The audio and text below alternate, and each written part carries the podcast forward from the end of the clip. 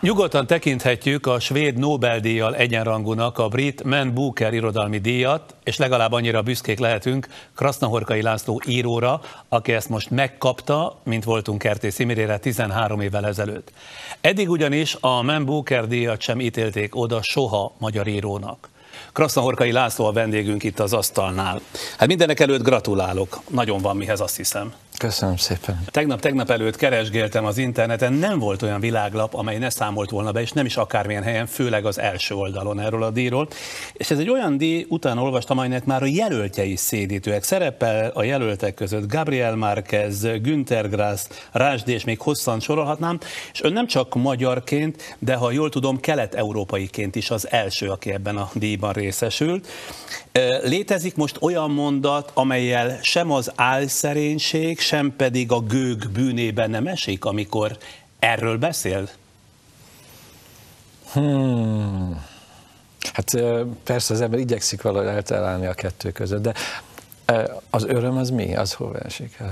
Az öröm. Hát az öröm az tényleg, az kívül esik mind a kettő. Ugye? Tehát az középen van valahol. Öröm, öröm. Aztán persze az üdvözletek, a jó kívánság, a gratulációk a világ minden részéből olyan őszinték voltak. Azt kell mondjam, ez volt, a, ez volt a, a szinte az egyetlen olyan díj, ahol kizárólag őszinte, fölszabadult gratulációkat kaptam. Azt miből állapítja meg, hogy valakinek a gratulációja őszinte vagy sem? Elolvasom. Pusztán látszik? Nem, elolvasom, és abból látszik. Ja, ha, ha írásban kapta, akkor elolvassa, és igen, azt tükrözi. Igen. Élőben nem, élőben nem vagyok jó ezt eldönteni.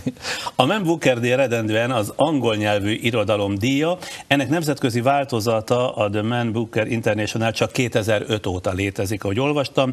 Nyilván, mert felismerték, hogy enélkül remek szerzőket zárnának ki a díjazhatók közül. Tényleg olyan zárt klub ez az angol száz könyvvilága, ahová nagyon nehéz beférni?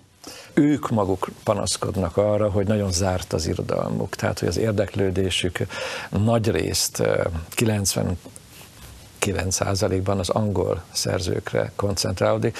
Meg kell mondjam, hogy azok a fesztiválok, amelyeket én Angliában ismerek résztvevőként, az Edinburghi Irodalmi Fesztivál, vagy éppen két nappal ezelőtt Délvelszben, egy kis faluban, egy irdatlan nagy irodalmi és nem irodalmi, hanem egyáltalán művészeti fesztivál, de amelynek a lényege a könyv és az író, ott is a résztvevők nagy része hmm, angol volt, velszi volt, skót volt, és így tovább, vagy a régi koloniális brit birodalomból származnak, tehát magyarul, magyarul hozzátartoznak az angol irodalomhoz. És ők maguk nagyon panaszkodnak arra, hogy a Marina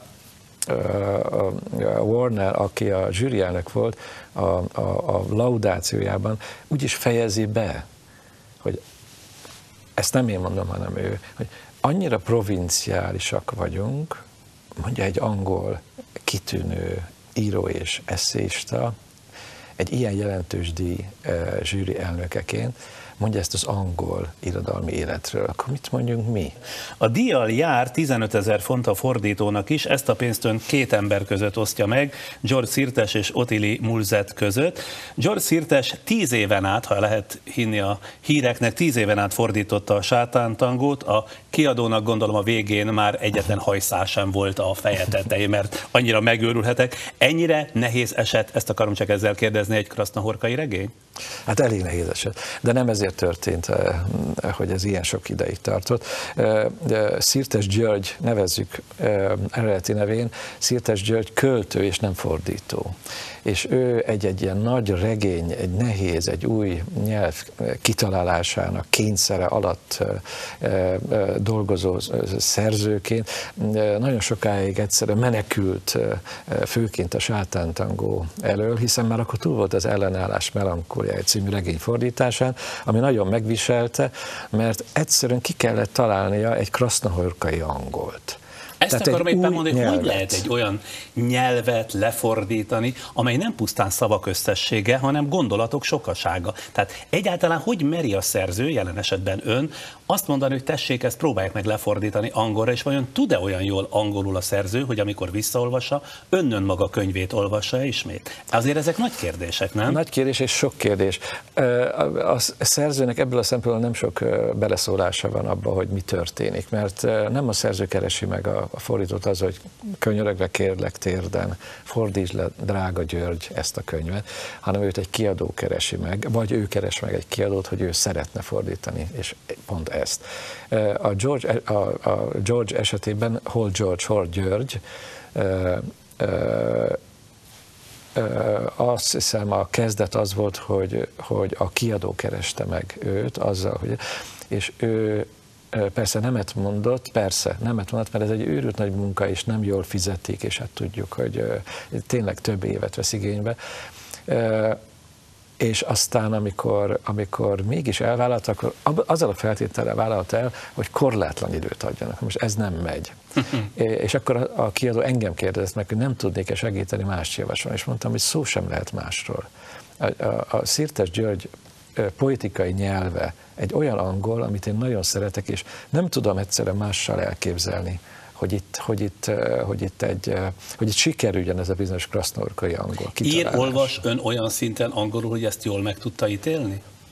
Hát ezt, erre azt kell mondjam, hogy nem, persze, hogy nem, mert mindig van egy határ, ami fölött már egyáltalán nem lehet tudni, hogy, hogy ott mi történik az angolban, vagy, vagy más nyelvben. De ez igaz De az van egy határ is, hogy hát, van egy határ, ami fölött nem lehet tudni, hogy mi történik, és ez a két, igen. nem tudom a határ fölött, hogy mi történik, ez hogy hogyan tud egymással szinkronba hát kerülni. Itt segít, itt segít az, hogy a fordítók azért tudják az eredeti nyelvet, mert ha ők nem értik meg a szavakon, mondatokon túli jelentést, a, a hangulatát, a ritmus ritmusát, a melódiáját, a zenéjét az én esetemben ennek a nyelvnek, akkor megette a fene az egészet. Akkor ez a kulcs, ez a válasz a kérdés, hogy tudik, a fordító tudott magyarul is, remekül beszéli az angol, sőt, irodalmi nyelvet használ, és akkor így módon tudott a kettő között kapcsolatot van, teremteni, pontosan ugye? És minden esetben ez történt, nem csak az angol fordítások esetében. Én nekem nagyon nagy szerencsém van a fordítókkal. A francia fordítóm is egy, egy zseniális fordító, a spanyol fordítóm. De ők is anyanyelvi magyarok? Nem, egyik sem. Illetve van amelyik nagyon kevés közülük az, például a spanyol folyton Ádám Kovacsics, ő, ő mondhatni, hogy, hogy, ő, hogy ő magyar anyanyelvű, de minden, még egy ilyen esetben is, mint a, mint a Szirtes György vagy az Ádám Kovacsics esetében is, azt el kell mondani, hogy szinte mindegyikük elfelejtette a magyar nyelvet. Tehát nagyon nehéz például azt mondani az Ádámra, hogy most más fordítóra is beszéljünk, aki most épp nincsen fényben. Nagyon nehéz azt mondani, hogy, hogy, hogy az ő anyanyelve a magyar, hiszen, hiszen ő kisgyerekkor óta a spanyolt használta, és igazából a spanyol az, amelyik az, amelyik az ő fő nyelve mondjuk, vagy alapnyelve, és nagyrészt ezek mind olyan emberek, akik később megtanultak magyarul, újra. Például György, Szirtes György újra tanult magyar. Ő teljesen elfelejtett, ő annyira kis korába került ki, és a szülei aztán annyira e, e, azt akarták, hogy, hogy az angol társadalomba épüljön be ő is, és a, hát a család is, hogy egyáltalán nem volt lehetősége arra, hogy angol, magyarul beszéljen. Úgyhogy megtanult magyarul. Az ön könyveit nem könnyű befogadni, és akkor finoman fogalmaztam, bár a szöveg zeneisége kétségkívül viszi az olvasót, akinek azért meg kell dolgozni az élményért. Gondolkodott-e már azon valahogy, hogy ön tulajdonképpen kinek az olvasója, hogy milyen az az ember, aki... Írója. Írója, bocsánat. Hogy igen, igen. Hogy milyen ember az olyan ember, aki szereti Krasznahorkait, és milyen lehet az az ember, aki meg nem különösebben mondjuk elutasítja magyarán a könyveit? Hát egyformán szimpatikusak lehetnek, vagy, egy, vagy egy, egyformán... Én nem ebből a megközelítésből gondoltam. De én igen. Egyformán rokonszemesek, vagy egyformán ellenszemesek, bármelyik lehet ellenszemes, és nem ezen múlik, a, nem ezen múlik az, hogy, hogy, hogy kik azok az orvosok, akik képesek el. Hát nézze, a, a, például, hogy egy kicsit ugorjak a saját könyveimről, de csak egy nagyon kicsit, a filmjeinkkel, a Tarbilával közösen készült filmjeinkkel kapcsolatban is nagyon sok kicsit hasonló vád ért minket, hogy befogadhatatlanok, hosszúak, szokatlanok. Azért ezt nem és ezt mondtam. Nem, nem ön. ért minket annak idején, főként az Jó, csak szeretem, hogy nem rokonítja az, mert nem Ó, nem, ezt mondtam. Nem, nem, nem, persze. De, de ott is volt, hogy, hogy kik azok, akik szeretik. Hát kik azok? Azok, akik, akik hirtelen akár a filmjeinket nézték, akár az én könyveimet olvassák, és rájönnek arra, hogy itt, hogy itt ez nem egy teljesítmény elolvasni egy Krasznahorkai könyvet, itt másról van szó. Ez egy másodlagos kérdés, hogy ez a könyv szokatlan, hát olvasói képességeket igényel, vagy, vagy a megszokott olvasói képességekkel is könnyen befogadható. Elsősorban nem ez a kérdés az én könyveim befogadásánál, ami eldöntő, hogy valaki utálja, vagy szeret, hanem az, hogy elfogadja-e, hogy itt az ő életéről van szó. Elfogadja, hogy valaki bizonyos értelemben eh, megjeleníti azt, amely az ő élete, és eh, azt az emberi sorsot, amely abszolút közös valamennyiünkben, vagy nagyon banálisan hangzik, de tényleg így van. Aki felfedezi azt, hogy a, hogy a saját méltóságát eh, kapja vissza abban a pillanatban, hogyha belekezd az én bármelyik mondatomban, vagy ha belekezd bármelyik tar Krasznalkai filmbe, abban a pillanatban amikor megérti, hogy itt tulajdonképpen róla ebben az értelemben van szó, a méltóságáról van szó, hogy nem hülyének nézik, mint ahogy a moziban e, e, e, teszik ezt a, a, a, a, az alacsonyabb színvonalú szórakoztató művészetben, hanem egy emelt szintű szórakoztató művészetben értelmes, érzékeny, eh, morális lénynek tekintik azt, aki amúgy is vívódik a, a hétköznapi eh, gondjai között, hogy akkor most mikor legyen éppen érzékeny, mikor viseljen el valamit, mikor utasítsa el, mikor legyen értelmes, mikor legyen a reakciója bölcs, megfont, mikor legyen ösztönös és durva.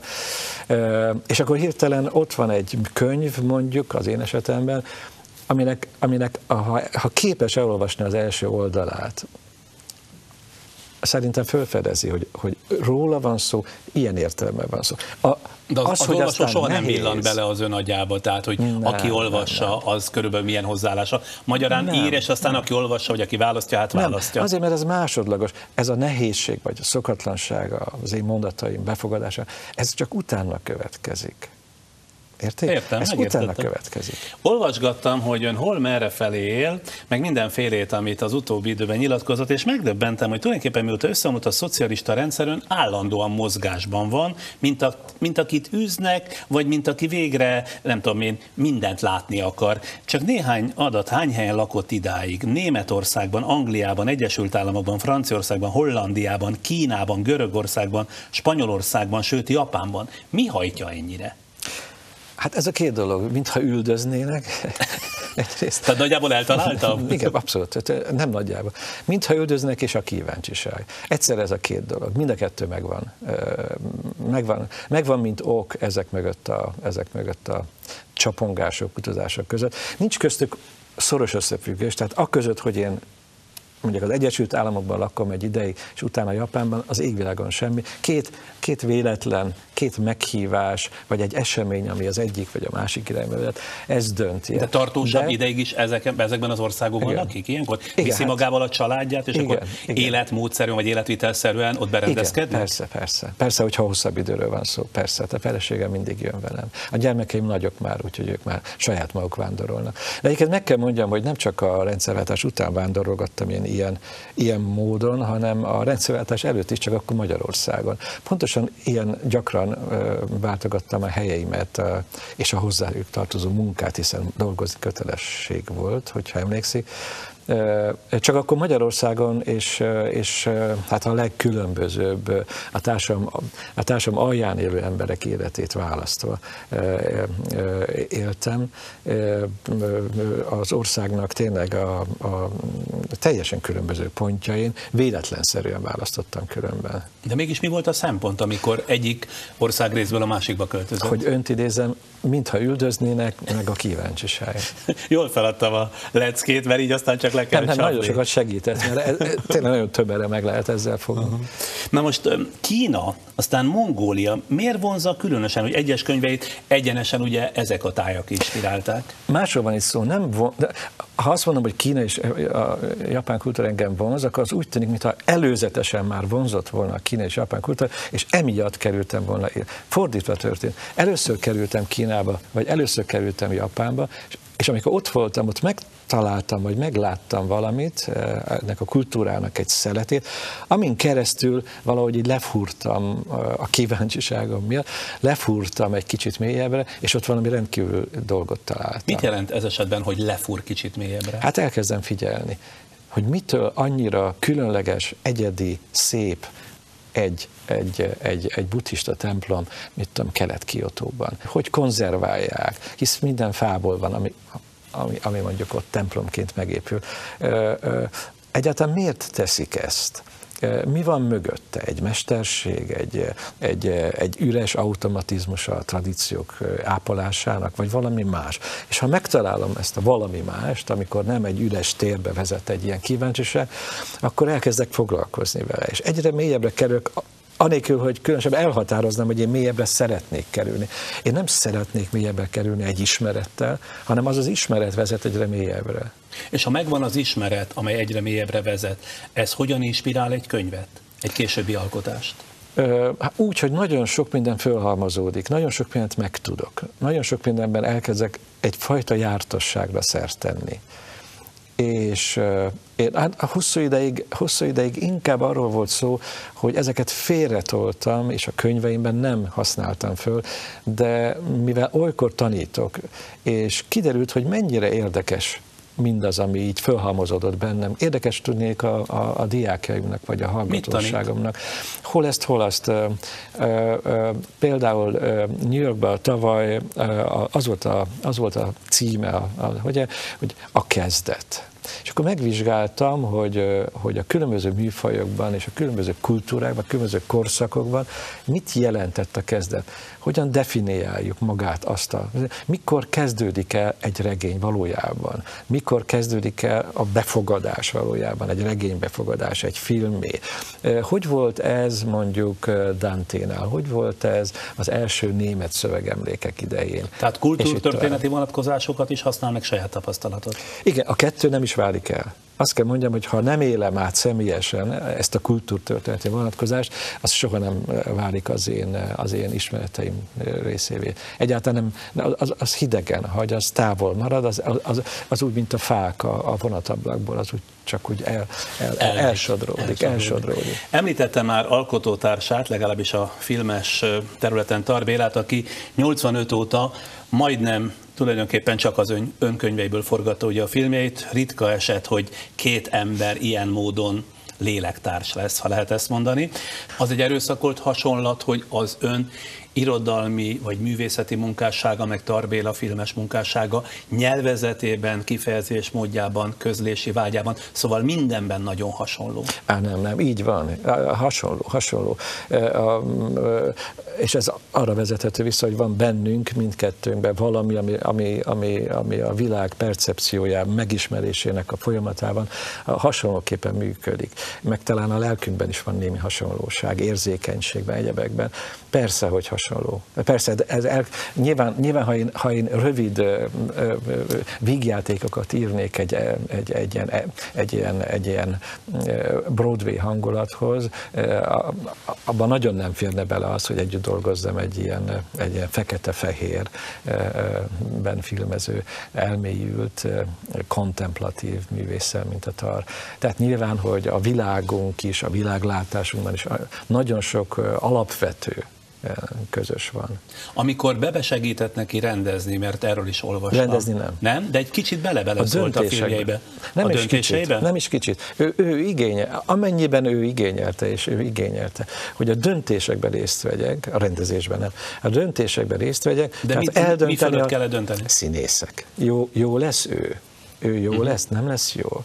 Ezt lényegében hárman döntöttük el. Ő, a, a, a munkatársa és felesége, Ági és, és én. É, és ilyen módon persze részt vettem, de hát nem a rendezésben, az teljesen az, a képek az a, az a tar dolga volt. Lehet, hogy furcsát kérdezek, de végig csak azt gondoltam, ha itt ül, akkor megkérdezem.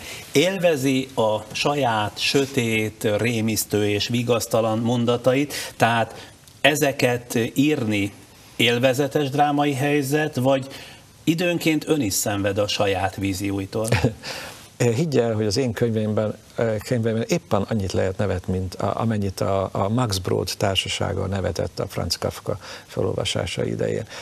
Nem tudom, hogy ez, ezt ismerje, de van egy híres anekdóta, a, a, ugye a sötét, a végtelen, a reménytelennek tekintett Franz Kafka körül, hogy amikor, amikor talán egy fölolvasáson baráti társaság, Max Brod volt az egyik barátja Kafkának, fölolvasta, nem tudom melyik elbeszélését, amely ugye később hát az egyik legsötétebb műként ragyogott a, a világirodalom színpadán a 20. század elejéről, ott végig röhögték a, a, a felolvasást.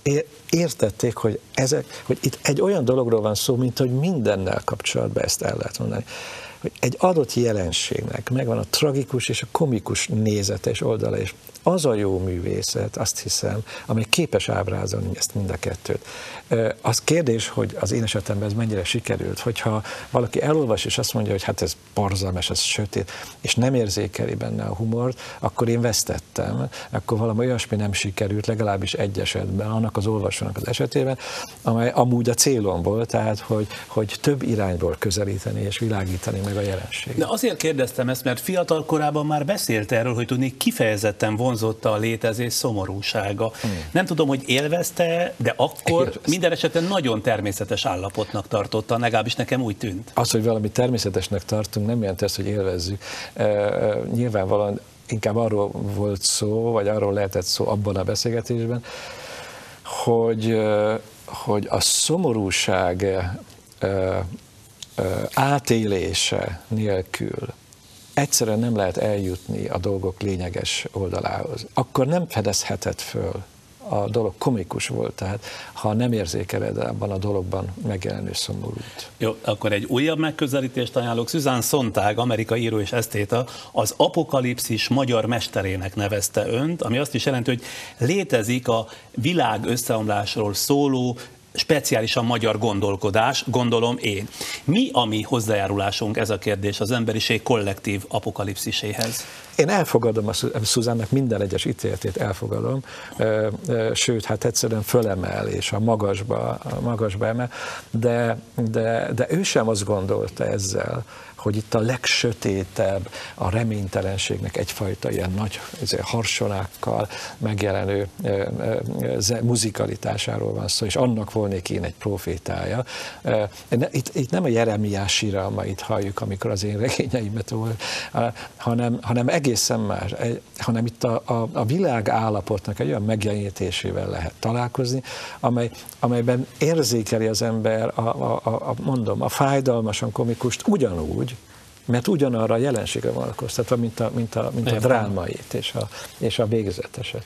A Guardian nevű brit lapnak a díj átvétele után azt nyilatkozta, hogy minden embernek egyetlen mondata van, ezt keresi, erre vágyik egész életében, egy hosszú, törékeny, gördülékeny mondatra. Ez engem nagyon nem fogott, megfogott, de nem állíthatom, hogy tudom, hogy mi az az én egyetlen mondatom. Azóta ezen tűnődöm, hogy mi lehet az ember egyetlen mondata. Mi van, ha az emberek egyáltalán igénye van rá, sosem találja meg ezt a bizonyos egyetlen mondatot. Hát pontosan arról beszél, ami az ember sorsa. Nem, tal- nem biztos, sőt, az emberek legnagyobb része egyáltalán nem találja meg. Itt nem arról van szó, hogy megtalálja hanem arról van szó, hogy keresi ezt a mondatot. Az egész létezésünkben, ami ami, ami egy megszabott létezés. Ezt az egyetlen mondatot mindenkinek csak egy szerint igazi megszólalási lehetősége van. És mindenki folyamatosan beszél, a beszéd kifejezés most igen metaforikus értelemben aztán. Folyamatosan mondja, mondja, hát ha megtalálja a saját mondatát. Magának megvan már a saját egyetlen mondata? Fogalmam sincs. Tudnék, ez a másik nagy probléma, ami emberi sorsunkkal, hogy nem tudjuk halálunk pillanatában sem talán, bár én még nem tudok erről beszámolni. Nem tudjuk, hogy megtaláltuk ezt az egyetlen mondatot. Nem, nem tudjuk, hogy az az üzenet, amely mi vagyunk, az tényleg elérte a célját. Tarbéla művészetéről, ha már szóba hoztuk, Egyszerházi Péter egyszer azt mondta, hogy amit csinál, az lassan a filmnek, mint műfajnak a felszámolása. Érdekes módon ezzel párhuzamosan az ön háború és háború regényéről, meg Margócs István irodalomtörténész írta, hogy az ambíciója, mármint hogy az ön ambíció szétfeszíti a könyv a szöveg határait. Ezt ön kritikának vagy dicséretnek vette, mert ha akarom, és innen nézem, akkor lehet, hogy dicséret, ha meg onnan nézem, én inkább erre hajlok, akkor kritika. Számomra nem léteznek a, a prózairodalomnak határai.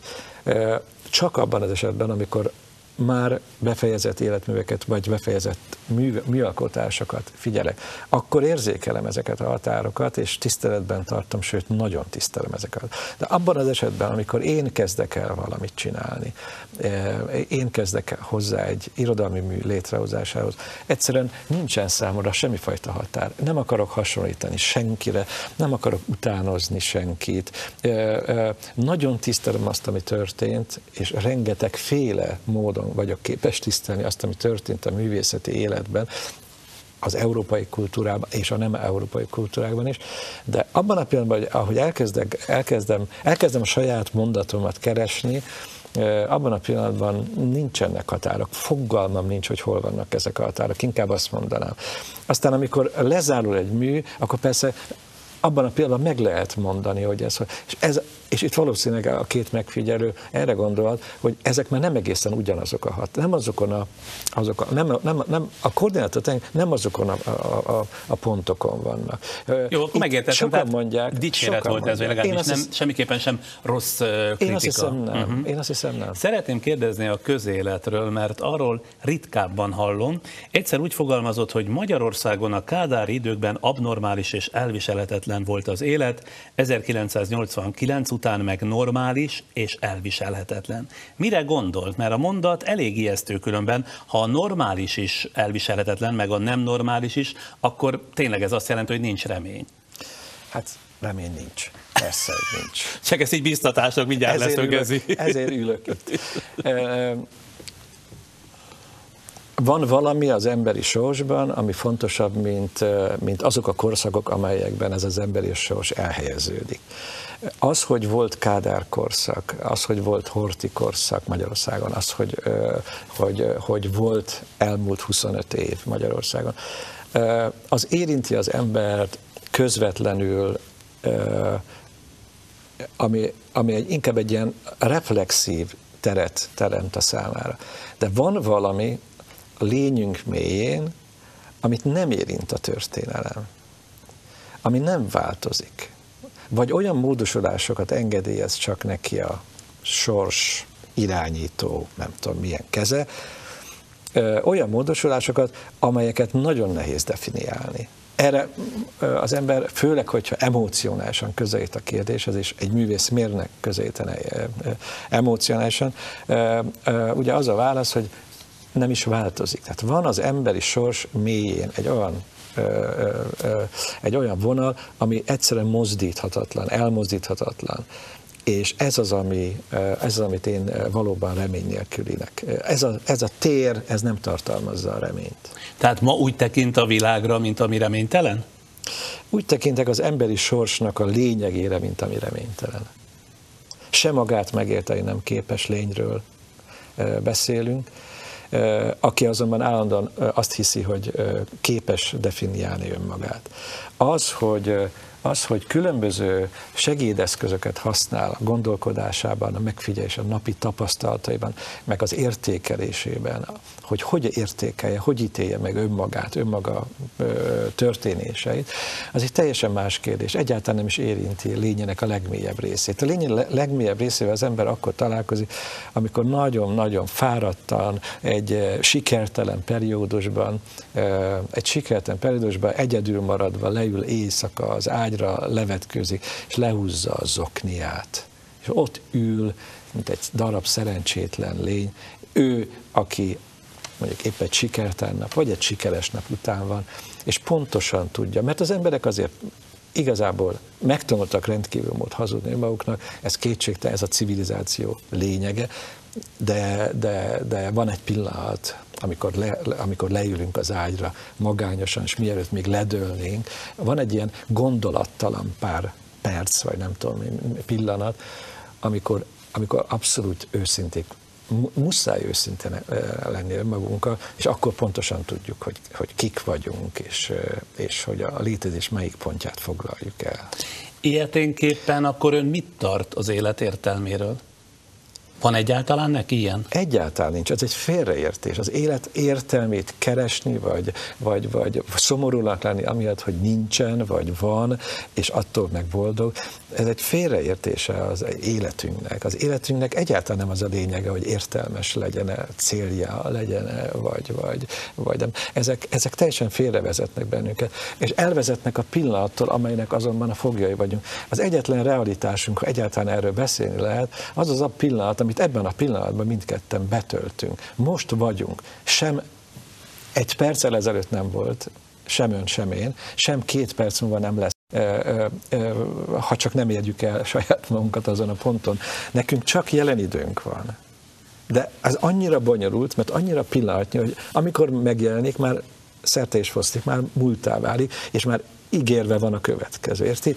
Szóval, hogy, a, hogy az hát emberi... azért értem, mert egy filozófiai iskola is erre épült, tehát érténképpen lehet érteni, vagy lehet nem, követni. Nem, ehhez nem kell filozófiai műveltség, hogy ezt megértse az ember, hiszen, hiszen hányszor van olyan, amikor az ember csak ül, mondjuk, mondjuk, mondjuk már nem sötét képet is, e, egy szép napsütéses délutánon, egyedül egy patak mellett ül egy kövön, és nem történik semmi, és hirtelen egy megelégedés fogja el, egyfajta nyugalmat érez, vagy maga körül, vagy magában, vagy egyszerre mind a kettőben, ezt nagyon nehéz megmondani. És egy pillanatig, egy percig, két percig nem gondol semmire. Ez egy paradicsomi állapot, ez egy jó példa, azt hiszem erre a kérdésre. A már idézett Gardner interjúban volt egy kétségbeesett mondata, amely így szólt, Tényleg az egyetlen célunk ebben a mocskos életben, hogy még több pénzünk legyen, de mi lenne más, hiszen ma már sem a vallás sem ígér igazából semmit, a filozófia sem, a legutolsó megváltást ígérő mozgalom a munkás mozgalmi volt, a kommunizmus, és láttuk mire jutott. Így látja a világot 2015-ben? Még így ebből. Még így ebből. A, a, a pénz irgalmatlan ereje az ember életében, az azt hiszem, hogy még inkább, még inkább tönkreteszi az emberek életét. Olyan mértékben fókuszáljuk magunkat arra, hogy pénzünk legyen, mert úgy gondoljuk, és nem teljesen alaptalanul, hogy pénz nélkül viszont mi vár ránk? Szegénység, nyomor, kilátástalanság, egyfajta vágyakozás, frusztráltság, kisebb rendőrségérzés, kirekesztettség, és így tovább. Amikor tehát erről van szó, akkor egyszerre két dologról van szó. Az, akinek nincs, tudnélik pénze, tehát nyomorult, szegény, az semmi másról nem tud álmodni, mint arról, hogy lesz neki. A, akinek meg van, az meg, az meg folyamatosan kielégületlen. Mert az, mert az mert, ez, mert egy pénzért megvásárolható valóság, az folyamatosan, eh, hogy mondjam, még éhesebbé teszi a, a, a, az embert. Semmire nem jut az, akinek pénze van, és semmire nem jut az, akinek nincs pénze. Ez megint egy borzalmas félértés, amit nem tudunk egyszerűen segíteni. Csak akkor, csak akkor, ha adunk magunknak annyi esélyt, hogy időnként hagyjuk magunkat ülni egy patakparton, vagy kinek mi tetszik ebben a példában, és hagyni, hogy egy percig ne történjen velünk semmi. Ön úgy gondolja, hogy tökéletesen érti az embert, mint vizsgálódásának tárgyát? Ó, ó, egyáltalán nem. Hogyha ilyen benyomást keltettem, végtelenül félrevezettem önt. Nem, dehogy is. Éppen azért foglalkozom például irodalommal, vagy éppen azért vagyok művész, vagy foglalkozom művészettel, mert biztos vagyok benne, és ez a végtelen módon nyugtalanít, hogy nem értek semmit nem hogy értenék valamit, ezek a kijelentések, gőgösek, nagyképűek, és, és alaptalanok, amiket eddig tettem. Mindent, amit önnek most itt mondtam ebben a műsor, azt bátran és azonnal visszavonom, mint ostobaságokat, hiszen hogyha ha innen kérdez, ha azt mondja, hogy maga tényleg mindent ilyen jól tudja, tudja milyen a világ, abban a pillanatban nevetségesé válik az összes mondat, amit most elmondtam önnek. És ez így van, ez így van. Semmit nem tudok. Pontosan ez az, ami hajt. Ezért vagyok kíváncsi, meg ezért érzem úgy, mintha űznének. És nincs vége ennek a folyamatnak. Tehát ez nem egy olyan, ez, ebben az egész folyamatban nincs egy ígéret, hogy majd egyszer eljutok egy olyan bölcsességhez. Hát ki a bölcs?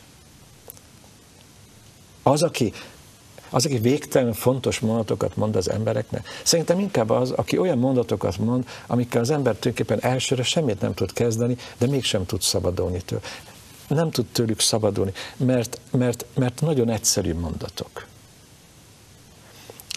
Élem sokkal jobban hat egy, egy, egy, egy, egy olyan mondat, mint ami mondjuk a Malcolm Larry Vulkán alattja című regény, alatt című regényének közepén van, ahol egy, eh, ahol, most nem szeretném elmondani a könyvet természetesen, de hát, ha ismeri valaki, és hát, ha Niki is érthető, ahol egy eh, a végtelen alkoholizmussal, mint a halálos fertőzések küszködő, eh, halára ítélt, nagy reményű, nagy formátumú, szuggesztív egyéniség életének egy újabb drámai mélypontján csak annyit mond egy fejezet elején, kimondja az ital nevét, meszkált, és annyit ír még az író, mondta a konzul. Nézze, ez olyan megrendítő mondat. Ennél egyszerűbb egy regényben, ez olyan, mintha azt mondanám én, egy kevertet, mondta Krasznahorkai. Na igen, és ez mi? Ez egy olyan bölcs mondat? Szerintem ennél bölcsebbet nem lehet mondani. És én ezt nagyon gyakran megkapom ezeket a bölcsmondatokat. Néha egy, néha egy éjszakai vonaton, vagy egy nappali vonaton, ne legyünk már ilyen romantikus, egy, egy, egy, egy kalauznőtől, egy megfáradt, elgyötört kalauznőtől, aki leül, mert már kilukasztotta a jegyeket, elkezdek vele beszélni, és mond egy olyan mondatot, ezt nem tudom most visszaidézni, mert ezek a mondatok szinte visszaidézhetetlenek, de ott maradnak az ember fejében. Megrendíti az embert ezek, ezeknek a mondatoknak az egyszerűsége. Az író olyan ember, aki folyamatosan figyel? Én egy olyan ember vagyok, aki folyamatosan figyelek. Egyáltalán nem minden író egyforma. Tehát nem tudnám azt mondani, hogy az írók azok milyenek. Én olyan vagyok, aki folyamatosan megfigyelek. Azért, mert nagyon érintve vagyok a létezésben. Baromira szeretném tudni, hogy ki vagyok, miért vagyok itt, és mi az értelme, célja, stb. Ezek miért értelmetlenek ezek a kérdések, miért fölöslegesek, miért vezetnek fals irányokba. Én egy én egy ilyen üldözött állapotban élő kíváncsi alak vagyok, aki, aki ezt nem adja föl. Mert még valami szükségeltetik ahhoz, hogy az ember művész legyen, hogy ne adja föl. Ne veszítse el az érdeklődését. És amikor pontot tesz egy könyv egy regénye végére. Ne, az érdeklődését a saját élete, meg mások sorsa iránt. Igen. Ha pontot tesz, vagy amikor pontot tesz a mondat végére, a regénye utolsó mondata végére, akkor mi az a hit, amivel aztán az olvasónak átnyújtja? Tehát mit remél tőle? Hát őszintén szóval, ha én egy pontot leteszek, az általában a könyveim végén van, tudja, hogy nem nagyon kedvelem a pontokat, egyszerűen tiszteletből az égi hatalmak iránt, mert azt gondolom, hogy a pont az nem a mi hatáskörünk. Én ezt értem, hogy jelképesen, jelképesen értettem. Én inkább szóval amikor érzem. készen van, akkor rendben okay. van. Nem menjünk bele a pont létjogosultságába. De, de, a hit, de a hit szót azt kerülném. Tehát, mi az a, mi az a nem tudom én, belső elégedettség vagy elégedetlenség, de amikor átadja az olvasónak, akkor mi munkál önben? Mit szeretne általa, hogy nagyon leegyszerűsítsem? Hogy, hogy, hogy újra leüljünk beszélni. Hát ez persze nagyon metaforikusan értve. Hogy itt van egy újabb lehetőség arra, hogy az a dialógus, amit én az olvasóimmal folytattam, az most, az most, az most mehet tovább. Ha ez elégedettség, inkább érdeklődés van bennem ilyenkor. Mit szól hozzá? Meg tudom-e őt ragadni ezzel a, ezzel a, ezzel a fölkínált lehetőséggel a dialógusra egy könyv által. Inkább ilyesmi van bennem, meg végtelen fizikai fáradtság. Én nagyon sokáig dolgozom egy könyvön, és ez egy őrült nagy felszabadulás, amikor befejezek egy, vagy befejezetnek nyilvánítok egy könyvet. Módosítok a kérdésemen, de mit remél? Mit tesz hozzá az olvasó életéhez? Vagy mit von el belőle? Vagy mire nyitja rá a szemét? Szóval bármi ilyenfajta, mégiscsak ezt a szót kell használnom, hit uh-huh. munkál önben? Hát hit nem. Nem, nem. Inkább az együttérzés. Az, hogy hogyha ezzel a könyvvel, vagy azzal a könyvvel sikerül annyit elérnem, hogy az olvasó elfogadja azt, hogy együtt érzek vele, hisz együttérzek önmagammal is, és ilyen módon vele is, akkor az számomra bizonyos értelemben tényleg az egyetlen elfogadható formája az emberi örömnek.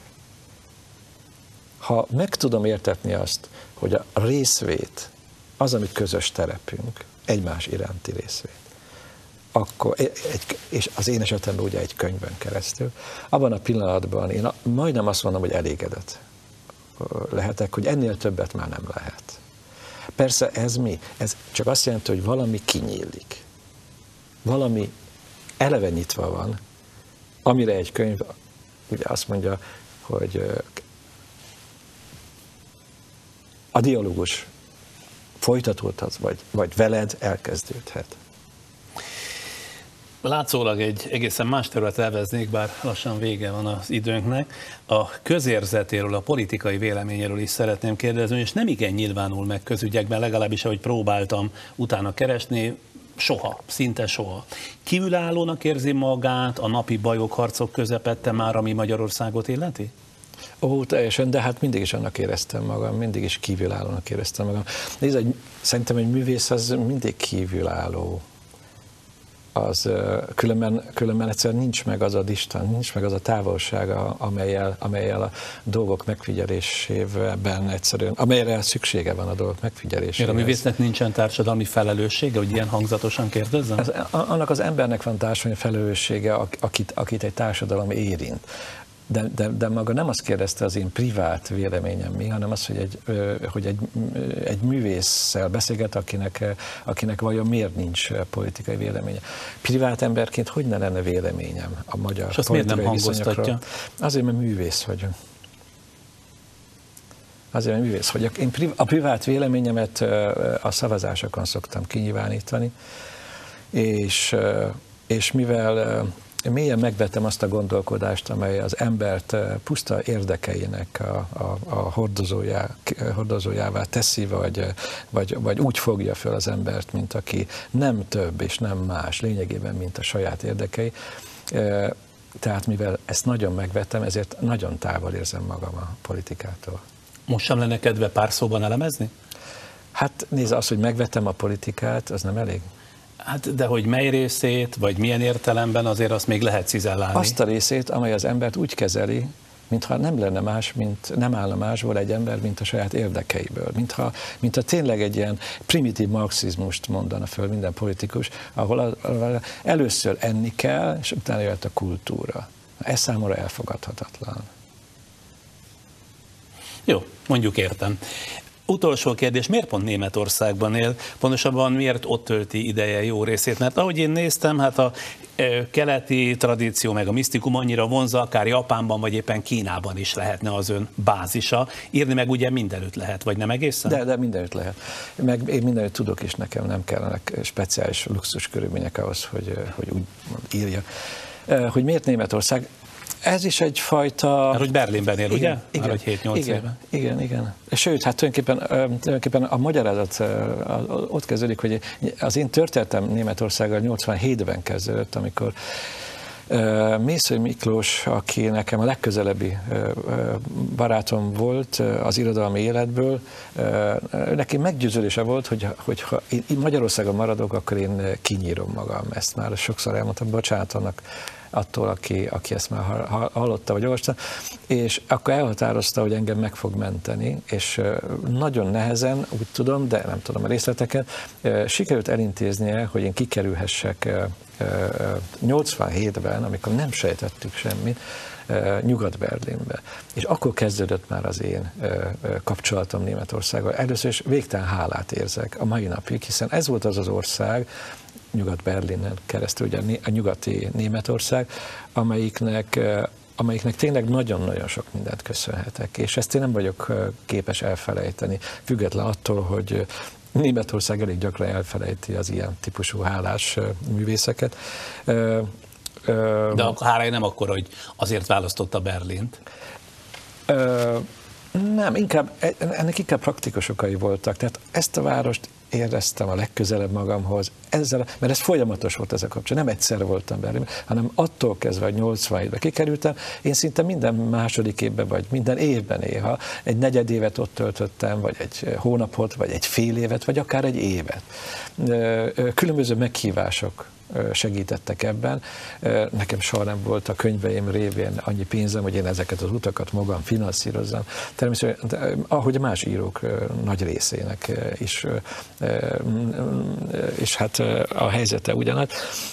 És és állandóan vissza és visszatértem Németországba, nem beszélve hogy a magyar irodalom számára, még, és azt hiszem ez még sokáig így lesz, Németország az első hogy is mondjam, az első olyan nagy kikötő, vagy inkább mondjam azt, a gyűjtőfogház. Jó? Ez itt talán még a végére talán valamit fölvillant abban, hogy tényleg nem csak ilyen drámaian vagyok képes nézni a saját életemet legalábbis. Egy ilyen gyűjtőfogház, és nekünk ez az első. Ide bekerülünk, magyar írók, művészek, de inkább az írókra vonatkozik ez, és aztán innen elosztódunk. Ki megy? Kis tartsára kimegy, ide, kimegy oda, és aztán ahová vet az élet. Viszont, viszont ez a gyűjtőfogház, ez, ez, egy, ez egy valódi szimbólumja is lehetne annak a berlini életnek, amit folytatok, hiszen ez egy olyan város, ahol, amely nem kényszeríti az embert arra, hogy bizonyítgassa azt, hogy ő otthon van. És ez nekem nagyon fontos egy várostól. Tehát abban a városban igen sokáig tudok maradni, amelyik tőlem nem igényli ezt a ezt a, ezt a proofot, ezt a, ezt a bizonyítékot, hogy már pedig, ha te nem érzed itt magad, akkor fel is útlés. Se New York nem ilyen, és azért, ezért New Yorkban leszek eh, egy évet most eh, szeptembertől, vagy nem ezért, de szóval ezért leszek nagyon szívesen New Yorkban, mert azt sem igényli az embertől, hiszen mindenki jött valahonnan, és majd megy valahova. Ez nem olyan nagy, eh, nagyon szokatlan, amit én csinálok. Meg kell mondjam, Magyarországon talán, ahol, ahol ilyen röghöz, ön, önmagunk röghöz kötése zajlik, ez talán, ez talán ugye magától értetődik, de a világban az, hogy az emberek ide-oda mozognak, különös az Unióban, ez egy teljesen normális állapot. Élveztem a találkozást önnel, köszönöm szépen, hogy itt volt. Köszönöm a meghívást.